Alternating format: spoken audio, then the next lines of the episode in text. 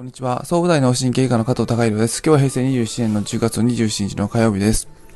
えー、患者さんの中で、まあ、夜眠れない方っていうのは、年齢を減るごとに、まあ、少しずつちょっと多くなってくるんですが、それは、まあ、あの、体を自動的に動かす自律神経がが緊張状態にあって、まあ、完全に緩んでない。まあ、寝た状態にあっても、まあ、深い眠りになってないっていうことで、眠れなくなってくるっていうふうに僕は考えているんですけども、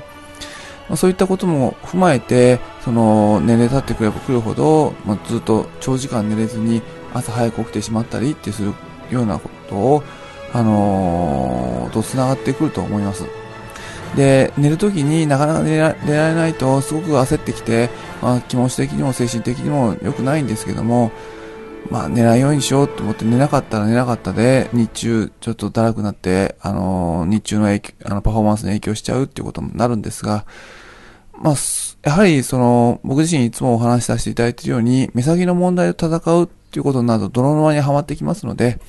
まあ、あの、ちょっと時間はかかりますけども、夜眠れないっていう現実を受け止めて、まあ少しずつ、その日中の過ごし方日中にその力を緩めるっていう運動を少しずつやっていくってことと、あとはその環境、寝る環境でもうちょっと熟睡できるような環境できないかなっていうことを、あの、やっていく。で、床に入ってからいろいろ問題を、対策を行うのではなくて、床に入る前の問題対策でできることないかなっていうことを一つ一つこなしていけば、必ず踏み石は治っていくと思いますので、